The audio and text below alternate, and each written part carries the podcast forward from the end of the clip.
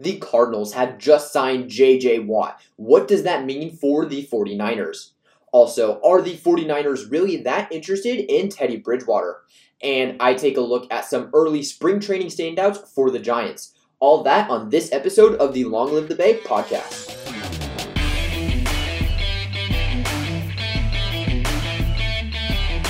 I'm your host, Lofton Lechner, and let's jump right into this episode where we see the Cardinals sign J.J. Watt to a $30 million deal, 23 million guaranteed. This is over two years. And this is just one of those signings that I am a little bit confused about. Now, JJ Watt was a free agent and he said he wanted to go somewhere to be a contender. So a lot of different a lot of places were coming up. There were the Steelers, maybe he wanted to go play with TJ Watt and Derek Watt. Maybe the Bills. The Bills need a pass rush. They are a contending team, very young, and they could probably pay JJ Watt a decent amount of money. Then you also have a teams like the Packers. He's from Wisconsin. Maybe he wants to go back home. So there were other teams that could have probably given him more money and given him a better chance to compete and contend for a ring that JJ Watt wants. But instead, he decides to sign with the Cardinals. A very confusing train of thought if you're looking at it from Watt's perspective because the Cardinals are not contenders and they really won't be for at least a couple years because they have so many issues eh, on their team and also just in their coaching staff. Now, if you're looking at this from the NFC West, the Cardinals have the worst coaching staff out of every team. It would probably go either the Niners or the Rams have the two best coaching staffs, then the Seahawks, and then probably the Cardinals because Cliff Kingsbury is not a good head coach at all. He has not done well to help Kyler Murray succeed, and he has not done well to help his team succeed very often.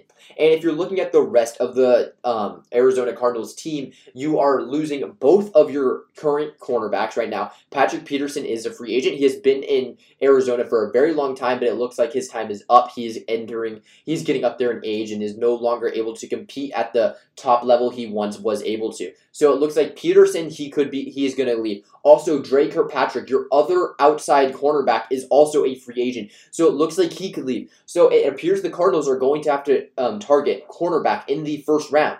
And also, they don't have great, great linebackers. You have Jordan Hicks, who is a solid linebacker at best. So, if you're looking around on this Cardinals team, on the defensive side, they do have some issues. Now, by signing Watt, the Cardinals defense does get just a little bit better. They now add more and more star power to that team. You have now Chandler Jones rushing from one side, and you're going to have J.J. Watt rushing from the other. So, the one thing this does do, if this does give the Cardinals a very, very good pass rush, and if you're able to re sign a guy like Haason Reddick, who had 10.5 sacks a year ago, you could have one of the better um, defensive lines in the NFL when you can roll three defensive ends out that can absolutely destroy a team. And I don't think you would really be able to move Watt back into a D tackle like he once was able to play because he was so versatile and athletic. He has now just had to deal with so many injuries in his career that he is strictly a DN. And this was actually one of the first years he had played 16 games in a while. In the past two seasons, I think he hadn't played 16 games before now.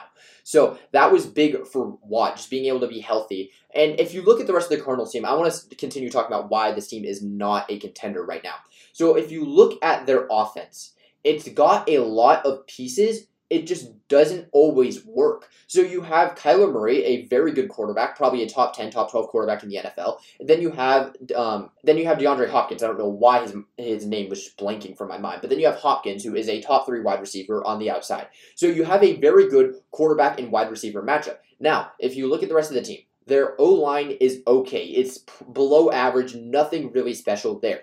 The rest of their receivers are okay at best. You have Larry Fitzgerald, who is aging very, very obviously. He has not been playing that he has been playing well, but just not amazing. He has been a, probably a below average receiver these past couple of seasons now that he's getting up there in age. You also have Andy Isabella still on that team. He is still trying to find his groove, find his mark. And so that is really it. And I think Dan Arnold, their tight end, I think he is actually a free agent. So I don't know if they're going to be able to resign him. They probably will be able to resign him because he was actually pretty useful for them in key situations if going down the field. So you have an offense that is pretty decent. The only thing holding it back is the coaching. And oh, I forgot to also mention you have you still have Kenyan Drake there at running back. Even though I think Chase Edmonds is the better running back for the future, I think they should really get rid of Drake. So you have an offense that really does have a lot of pieces. You just have coaching staff that's holding it back, and a defense that I think even though it ha- it can have a very good defensive line, you got guys like Budda Baker and um, Isaiah Simmons there in the linebacking core. I just don't think he's going to work. Isaiah Simmons didn't show me enough to really prove that he could be a breakout player.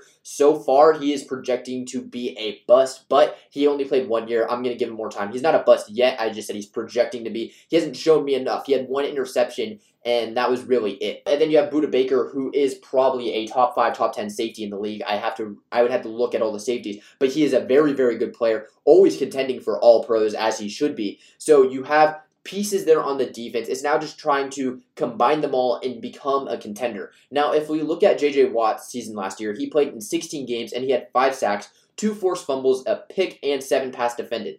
Uh, pass defended. So the sack numbers they are down. They have been down for the past couple of years. That's not the greatest. That's not what you want out of JJ Watt. However, those other numbers are still pretty solid. Two forced fumbles, a pick, and seven defense uh, pass defended. He is still still being able to be useful and be effective. So I think that's just what you need to look at is can he be effective and stay healthy? Because he does not need to get five sacks. Because if you have Chandler Jones on the outside, they might be having to double team Watt. And then if you're single teaming Chandler Jones, he's going to have a monster year. Maybe it goes the other way. Chandler Jones gets double teamed, and then JJ Watt goes single team, and he's able to get not instead of five sacks, maybe he gets eight to ten sacks this next season. So Watt has the potential to turn this Cardinals defense around.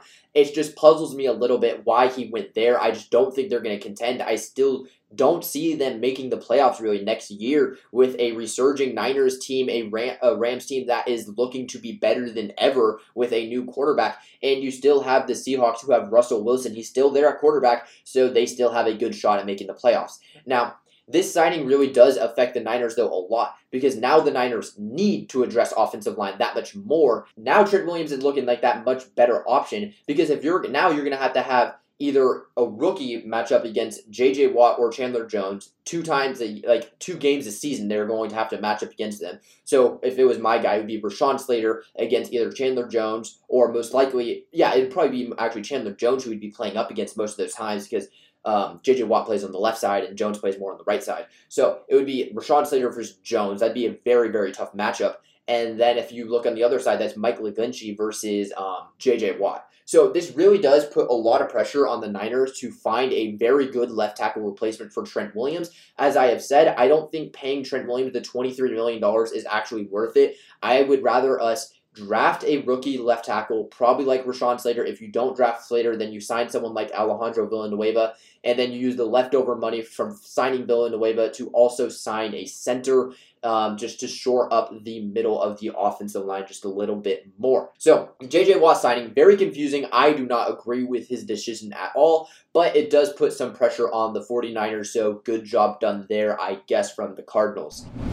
Now, let's look move over and look at more strictly 49ers news. And there are reports that the Niners are interested and have been taking some calls to see the availability of Teddy Bridgewater from the Carolina Panthers. And I want to. I went ahead and um, put down some Bridgewater's numbers from last year and compared them to Jimmy Garoppolo's 2019 year.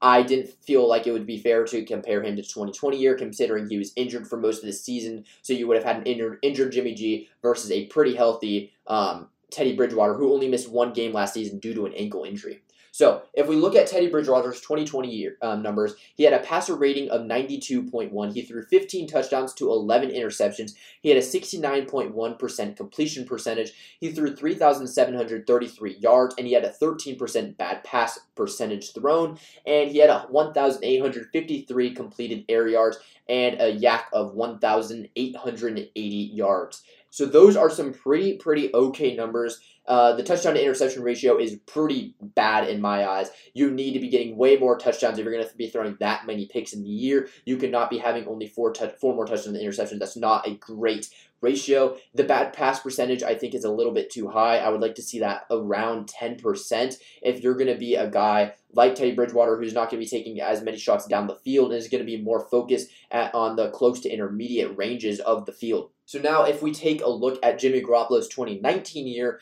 he had a, a, passer rating of 102 on the dot. He threw 27 touchdowns, so that is 12 more to Bridgewater's 15. But he also threw 13 picks, so that's two more picks than Bridgewater. He had a 69.1% completion percentage, same as Bridgewater. He threw 3,978 more yards. That is around 100 ish, 150 more yards than what Bridgewater threw. He had a 13.7% bad uh, pass. Com- uh, uh, bad pass percentage. So that's 0.7 higher than Bridgewater's was. He had 1,819 um, completed air yards. That is around uh, 30 less than what Bridgewater had. And he also had 2,159 yards after the catch. That is a good almost 300 yards more than Bridgewater.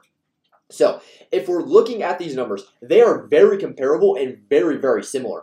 Um, getting Bridgewater is basically just getting a cheaper version of Jimmy G that I don't think will be pushing the ball down the field as well as Jimmy G can. Jimmy G has shown in the past that he can actually throw the deep ball somewhat decently. He is just not the most consistent with it. Now, with Teddy Bridgewater, on the other hand, he just doesn't throw the deep ball that much. Because if we looked at what the Panthers were doing, a guy like DJ Moore wasn't able to really get going because he wasn't getting the balls the ball in his hand as much, and they were mainly looking towards guys like Curtis Samuel and Robbie Anderson instead. So DJ Moore really suffered with Bridgewater at quarterback, and that's just making me think, well, would other guys suffer on this team if Bridgewater became quarterback? And I don't really think there would be that much, considering the Niners really do love to just live in that short to intermediate range. The only issue I have with Bridgewater, if we were to go for him, is does he have the ability to throw the deep ball consistently? Because Kittle likes to get open for those 30, 40 yards down the field. And now that we have Aiyuk, we can start using Aiyuk a lot more in those. I think in his second year, he's going to become a lot more of a downfield guy who can get open. And then you have guys like Jalen Hurd and Jauan Jennings who didn't play last year. And Jennings can be a contested catch specialist. And Jalen Hurd can be that rough and tumble guy over the middle who can also give you some verticality if needed. So I don't think Bridgewater would be as successful in the Niners system as Jimmy G has been. I think Jimmy G shows more upside potential even with that season he had last year. He is the only issue with Jimmy G is he is a glass cannon. He cannot take hits for his life or else he just gets injured and then is off the field. That is Jimmy G's main problem. He is still a pretty solid quarterback at hitting the near, the close to intermediate ranges. It's just he can't play if he's not healthy and that is a big big issue in the NFL today because you need to be able to take a couple hits and continue to keep on moving um, and Jimmy G has not shown that. Now Bridgewater also does comes with his um, injury concerns. He did miss a game last year with an ankle injury. That was only one, but if you remember, he did miss those two years with that um, knee injury, and he has got had um, a history of concussions before. So Bridgewater is a very, very red flag caution in my eyes because it doesn't look like his year with the Panthers was not what a lot of people expected. I actually expected it to be better than what it was. It really just was a really, really lackluster with the touchdown interception ratio just being completely off. Only throwing 15 touchdowns to 11 picks. That is just terrible in my eyes. Bridgewater, I don't think the Niners would be able to win with him. I honestly think we would probably win less games if we had Bridgewater under center than if we had Jimmy G under center next year. With that, I think the Niners are going to stick with Jimmy G. I don't really think they're going to go towards um, Teddy Bridgewater. There's no real need to go for him. They're going to stick with Jimmy G, and we'll just see what they do in the draft because the Niners, they have three positions they could draft for in the first round. They could either go for a guy like Rashawn Slater out of Northwestern and have him become their left tackle. They could try to see if Caleb Farley or Patrick Surtain, whichever one of them falls to them at 12, they can take the better cornerback there. Or they can go the um, quarterback position and either trade up to take a guy like Justin Fields if he if we want to try to trade up into the top five, or we can stay at 12 and try to snag um, Trey Lance, who I think has a very very high possibility of dropping to the number 12 spot. So the Niners do have a lot of options. I the best option I've said before is go with left tackle, and after the J.J. Watt signing, that is an even better decision in my eyes. After that, we're going to change course now and we're going to take a look at some of the early spring training standouts from the San Francisco Giants. And we're going to start this out, out with Jason Vosler, who yesterday against the Dodgers was able to hit two doubles off of Walker Buehler and Dustin May. And that's kind of that's just big because those are MLB caliber pitchers. Buehler is going to be competing for the ace spot with the Dodgers. Now, he won't be considered their number one because Kershaw is going to be, be pitching on opening day because why wouldn't you have Kershaw pitch opening day um, when you just want to keep his streak going? So Buehler won't really be there. And the thing is with Buehler, he hasn't he has shown ace-like potential. He just hasn't put it all together yet. Um, so we are still waiting to see that, but he is still a very, very good pitcher. Same with Dustin May. In his rookie season last year, he was fifth in rookie of the year voting, if I uh, if I believe, and he was a very, very good pitcher for the Dodgers. And Vosler was able to hit doubles off of both of them. And so I think this just helps um, boost his chances of making the opening day roster. But the only issue is we brought in Tommy La Stella, and now we have Jason Vosler, who's kind of tearing it up in spring training. Um, because Vosler plays first and third. He's a left-handed hitter, first and third, and he's got some pop. Uh, if we take a look last year in um, the last time he played in uh, the minors, I think he had around 27 home runs. Um, so that is a very, very good number. He's a guy that could provide a lot of pop. And I'm actually kind of comparing him maybe to a Tommy La Stella with some pop, maybe a left-handed hitter that we can bring off the bench instead because La Stella would probably be starting. So we'd have Vosler on the bench. I don't think now. I don't think Vosler is going to make the opening day roster, but if he continues at this rate, he probably will um, have a good shot at making it. Now, I don't, as I said, Vosler probably will not make the opening day roster, but he has a very, very high chance of coming up in the season once some people start to struggle a little bit. If you have a guy like Steven Duggar up on the roster or um, Austin Slater who aren't doing anything, he could easily come up and replace them. If Longoria, Flores, uh, Donovan Solano, or La Stella, or Belt, if any of them get injured, he could come up immediately. So the issue is the night the Giants um, have a very big influx of uh, infielders right now. They have a very, very big influx of infielders right now. It is very odd to see, and they're just trying to figure it out and try to sort it out. So Vosler will probably will not start out on the opening roster, has a very good chance to make it. I'm liking what I'm seeing from him early on. Moving on to the next guy, and this is one I am very, very happy to see made my list because this is just very exciting to see a guy like Logan Webb do well in spring training. He's a guy who I think can be a solid rotation piece for the Giants, probably a middle of the rotation guy, late into the rotation guy, but could still be solid. And last year, he made his rookie debut in 2019. He did pretty okay. He didn't have a great year, but you you saw the flashes. And then 2020, it was kind of a regress year. He did not really show anything. He was kind of getting beat up when he went out every fifth day. Um, it was not a great year for Logan Webb, but now you have him coming back and he's looking good against the Dodgers. He didn't give up a run. His changeup is looking more and more effective, and if he can keep building on that changeup, he can be a very, very good starting pitcher because that changeup was just not there last year. And if you can get a guy like Corey Seager, a World Series MVP, to swing and miss on a very good looking changeup um, from the first inning from Webb, it, it projects very well. So if he can keep developing his changeup, changeup, developing the rest of his pitches, and just getting control of his pitches, because he has, just has a very high walk ratio. So if he can get the walks under control, start to get some of the strikeout numbers up a little bit, he could see we could see him come on later in the season, maybe around June and July, and be a productive um, starting pitcher if we need him to be, or even a long reliever if we're going to throw him in the bullpen for a short period of time. So Webb is starting to show those flashes that I wanted to see from him. If he can keep building on this, he can have a pretty solid um, 2021 year in the minors and then maybe turn that into a solid 2021 year in the majors at the tail end of the year when we kind of need an extra guy because he's the six man, um, six starting pitcher. So the first guy that's injured, and Logan Webb is the next man up. Another guy who has been having, who had a pretty good um, first outing against the Texas Rangers was Joey Bart, who had two singles and two at bats. So he only he's only had two at bats, so it doesn't look like a huge sample size. But the big thing with Joey Bart for me is the better he hits, the quicker he comes up because. Um, he did have some issues last year with catching the ball, um, trying to get used to um, start MLB pitchers. He you saw when he was catching Cueto, he did not look comfortable. He was getting crossed up. They were not on the same page a lot. So his um, defensive ability is going to get there. It'll probably get there very soon, actually. And the quicker we see him up on the MLB roster, the better his defensive ability will be. Because Bart is one of those guys where if he is learning under Posey, he is going to get that much better. And that's all he just needs to develop is the stick. Because last year in the major leagues, he just was not hitting. I think he hit 233 in about the 30 games, maybe 30 games, maybe 25 games he played on the season. So he didn't hit that well when he was up, but if he can keep hitting and keep having a high average in spring training, I think we could see him in May rather than what we are predicting in a late June or early July appearance from Joey Bart. Um, because look, I the what I want to see from Joey Bart is I want to see him produce a spring training that was similar to Buster Posey's in 2010.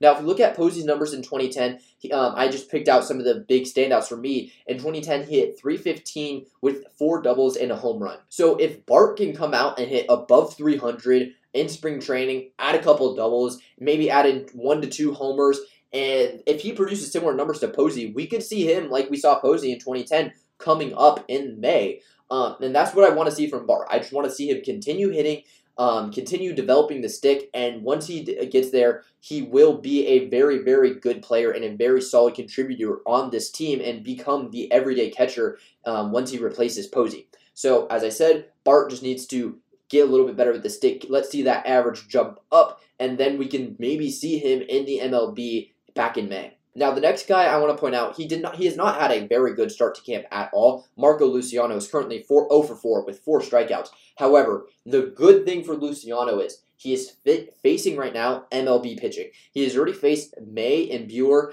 and those weren't the greatest at bats. Against Buehler, Buehler was able to get um, strike him out with a beautiful curveball that completely buckled Luciano. And the thing is for him is he's still 19. He turns 20 in September, so he's got a lot of time. I don't think he'll be up on the major league roster this year. Maybe if he if he excels in the minors, we could see him. He is one of those guys where I'm more looking to see him next year rather than this year.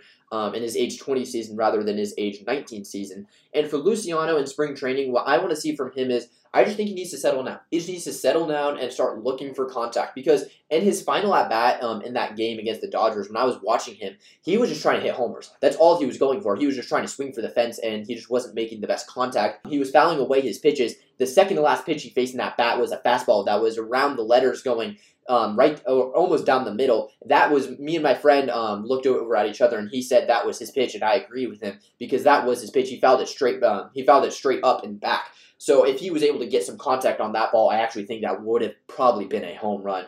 Um, Luciano looked all over that. So you're seeing, I can see the flashes from Luciano. It's just he just kind of needs to settle down, get his bearings a little bit because he is still just a kid. He just needs to relax a little bit and just start looking for some contact. And if we can just start seeing some contact from him, the power will come. He's got the best bat swing, the fastest bat speed out of any Giants prospect in the minor leagues right now. The bat speed and homers will come. He just needs to settle down a little bit, and it will all be there for him.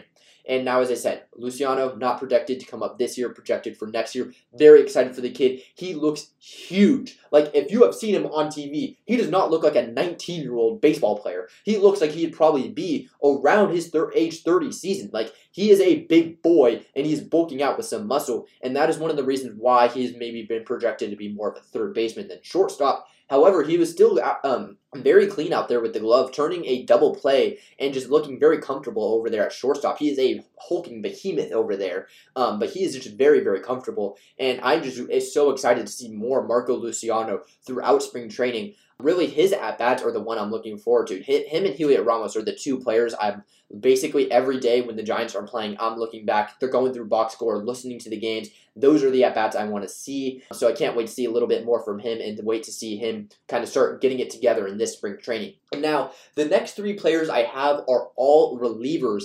And the relieving battle has is actually starting to shape out in a really interesting way, I think, for the Giants because they have some really, really good um, young players, younger guys who are starting to show they have a lot of stuff. And this is something that's different from Giants teams of past is all of these guys are flamethrowers.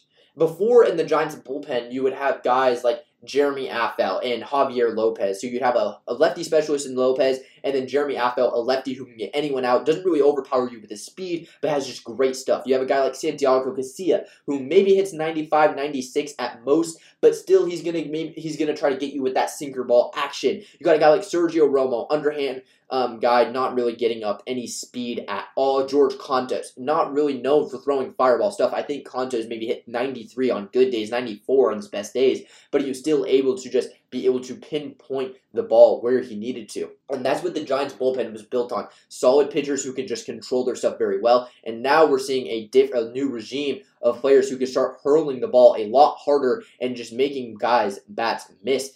Um, and not like being like Strickland, where Strickland was strictly a fastball and that's all he had. These are guys where they have a pitch, but then they're starting. They have secondary pitches that they are showing to maybe help them boost their chances of getting on this opening roster. And I'm going to start out with Daniel Nunez, our Rule Five pick. So if you don't really know what the Rule Five um, draft is, meaning um, if he is not on our opening day roster, he will get sent back to the Mets and he will no longer be on our team. Or if we release him, like Dany Jimenez last year, I think we got him maybe from the Astros. I want to say it was. Either, I think it was the Astros. I'm like 75 percent sure it was the Astros. Um, he was on our opening day roster. He pitched in a couple games and then we released him and he went back to the Astros. So if Nunez were released, he would go back. We were able to sneak um, Jimenez onto the opening day roster last year, and I think we are going to be able to do that with Nunez this year.